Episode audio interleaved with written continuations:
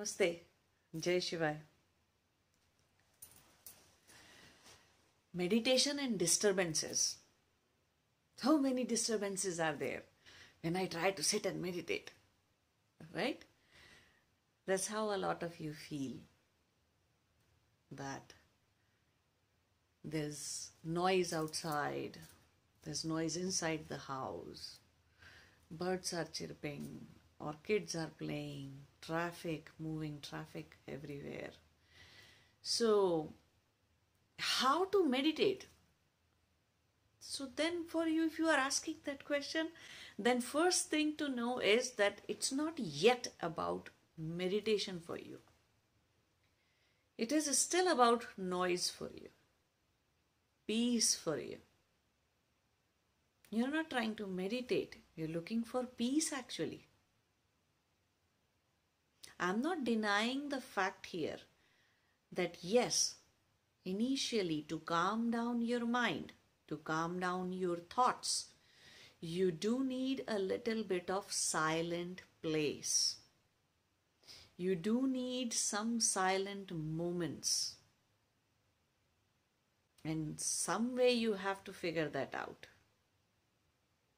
Right? But make sure you are not making it about the noise all the time. Yes, some noise is always going to be there.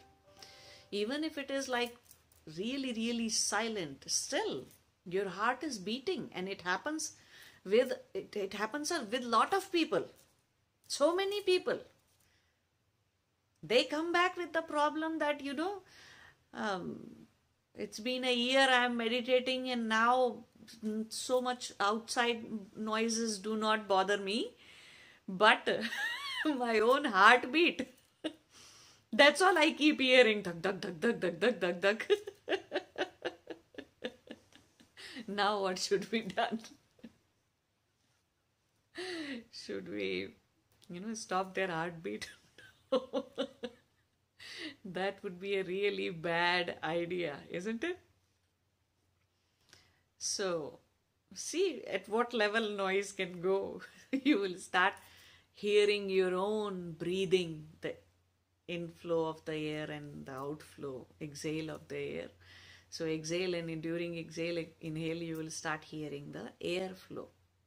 Even if when some everything outside is silent. And then you will start hearing your heartbeat. If you do Bhramari Pranayam, then you will start hearing even more kind of things inside yourself. The sound would seem to come from within you. The gurgling of your stomach or the actually the flow of the blood in your veins. You can hear it. So, while turning from outward, while turning inward, yes, these are some of the challenges that we face. But you are distract, these things are appearing to be distractions. Only till the time what you are doing hasn't really settled in you. In other words, till the time you are not yet very much convinced or 100% convinced about act, what exactly it is that you are trying to do. That it is going to help you or do something, you know, till the time you are in some kind of excuse mode, you will come up with 99 excuses. External noises, internal body noises, and whatnot. But there comes a time when no matter even if a marriage procession is going through like how we have in indian countries in india or in eastern countries a big marriage procession goes on. Barat so a band a big orchestra playing somewhere. No noise will actually bother you at all. There comes a time. And that time or that moment or that state is called as vairagya dispassion so when you have enough vairagya has happened to you when you are done with any everything external nothing bothers you at all even during studies it's the same thing A child who really wants to play will come up with 99 excuses to not study. Now, can I go to bathroom? Oh, I really need to go to bathroom right now. Oh, this pencil is, you know, broken. It's not working. All right, you peel it. Now this eraser is not good. This eraser, eraser. Oh, my copy fell. The, my books are books fell down.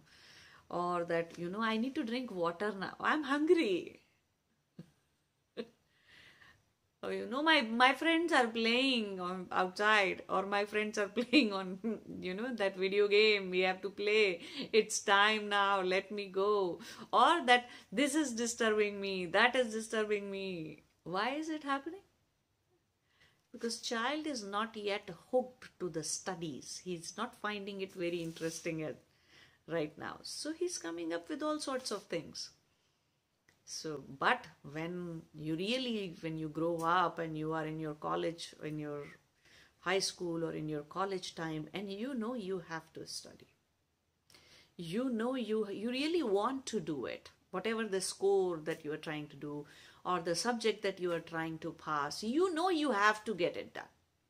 Then you do not complain about somebody guests coming to the house or this not being available or that not being available there's no electricity or you have to study in oil lamp or you have to go outside to the park to study alone. You have to find time somewhere to do something. So if you are hooked onto something you never come up with the excuses. It's the same thing when somebody tries to learn music as well. Learning any instrument musical instrument is not easy it's a sadhana, it's a spiritual practice for decades that a person has to do. Decades and decades and decades of a practice makes one a maestro in any musical instrument or a vocal music. So those who really get hooked onto that, they don't complain after some time that they never had time to do things. After all, music is something very much extra that you do other than studying and going to school and learning all types of chores as, uh, in, inside the house. And even when you grow up you are you are going to the to work and your work may not include music at all. But to make up make a living you go and you do your work and still you're coming back and doing your sadhana. Learning still being busy with your music you never ever complain about oh i didn't have time or that I had kids and I had this, I had that, and who will earn and who will do what. All those 99 excuses happen only because you are not hooked onto that particular thing. So it's not just meditation. And then, in order to create an environment, a lot of people they will say, okay, so if I light a lamp, then my meditation is going to be very good. It's good to light a lamp. And yes, it is going to create an ambience, create an environment. Yes, it's going to, you know, in some way help you with your uh, willpower if you light a lamp while doing a meditation. But, or if I light an incense stick, then, or if, if I you know, smudge the house with the sage or my room with the sage, then my meditation is best or if I go to this mm, na- naturistic place, this mountain or that tree, then my meditation is very good. So if somebody asks you why aren't you meditating or why what was what was wrong about your meditation? Oh, that lamp I couldn't light that lamp today, or you know, uh, my incense incense sticks are missing, so that smell is missing. So then that means you have a wrong idea of meditation. If you are saying that your meditation did not happen properly today because incense sticks were not there, you were not under that particular tree, you were not under your on your favorite rock, you do you you did not have lamp to light up and you couldn't meditate. So your quality quality of your if the quality of your meditation and the quantity of your meditation depends on anything external then you have you are not meditating yet you have not meditated yet meditation has nothing to do with anything external at all. There comes a time when meditation, the state of meditation, dhyana, the state of dhyana actually has nothing to do even what your body is doing. You may be driving yet completely meditative. You may be cooking, cleaning, working in your office, yet you may be 100% meditative. You may, your body may be doing 99 hundreds of chores. Running errands here and there, your body may be running, you are maybe going and doing things. Yet you may be 100% meditative. Unbroken, unshakable meditative state. So you see, where do we start? We start with, oh, why there is noise in the house, why this is not there, that is not there, to even to the state where even what your body does does not matter. So make sure your meditation does not depend on any external factor at all. Yes, for some time silence is needed. But it's the inner silence that matters. It's the inner peace that matters, not the peace outside, the silence outside. Flow of thoughts is stopped, is controlled through an inner impact. It's an inner thing to do.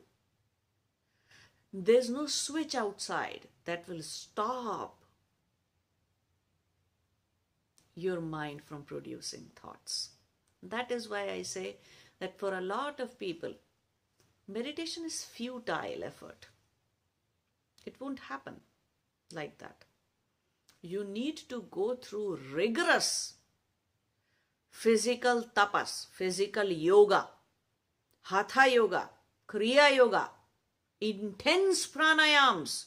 You have to go through all that in order to be meditative despite the fact that you are sitting in a damn movie theater when people are crying, laughing, sneezing, coughing, passing here and there, and blaring Dolby Atmos stereos are going on, and it's all full blown sound, yet you are in your meditation.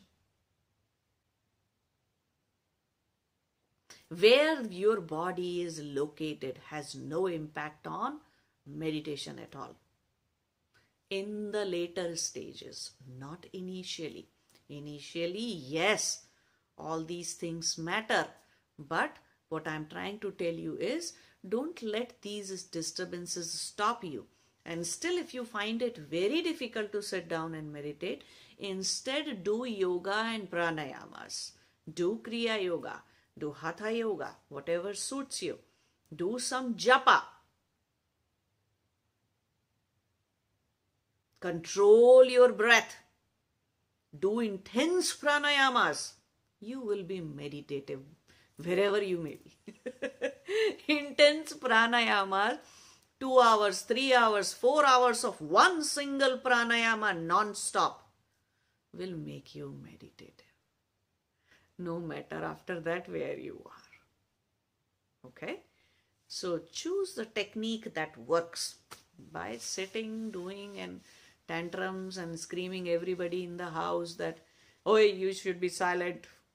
You dare not make any noise. I am going sitting for my meditation. Don't do us that. Namaste. Jai Shiva.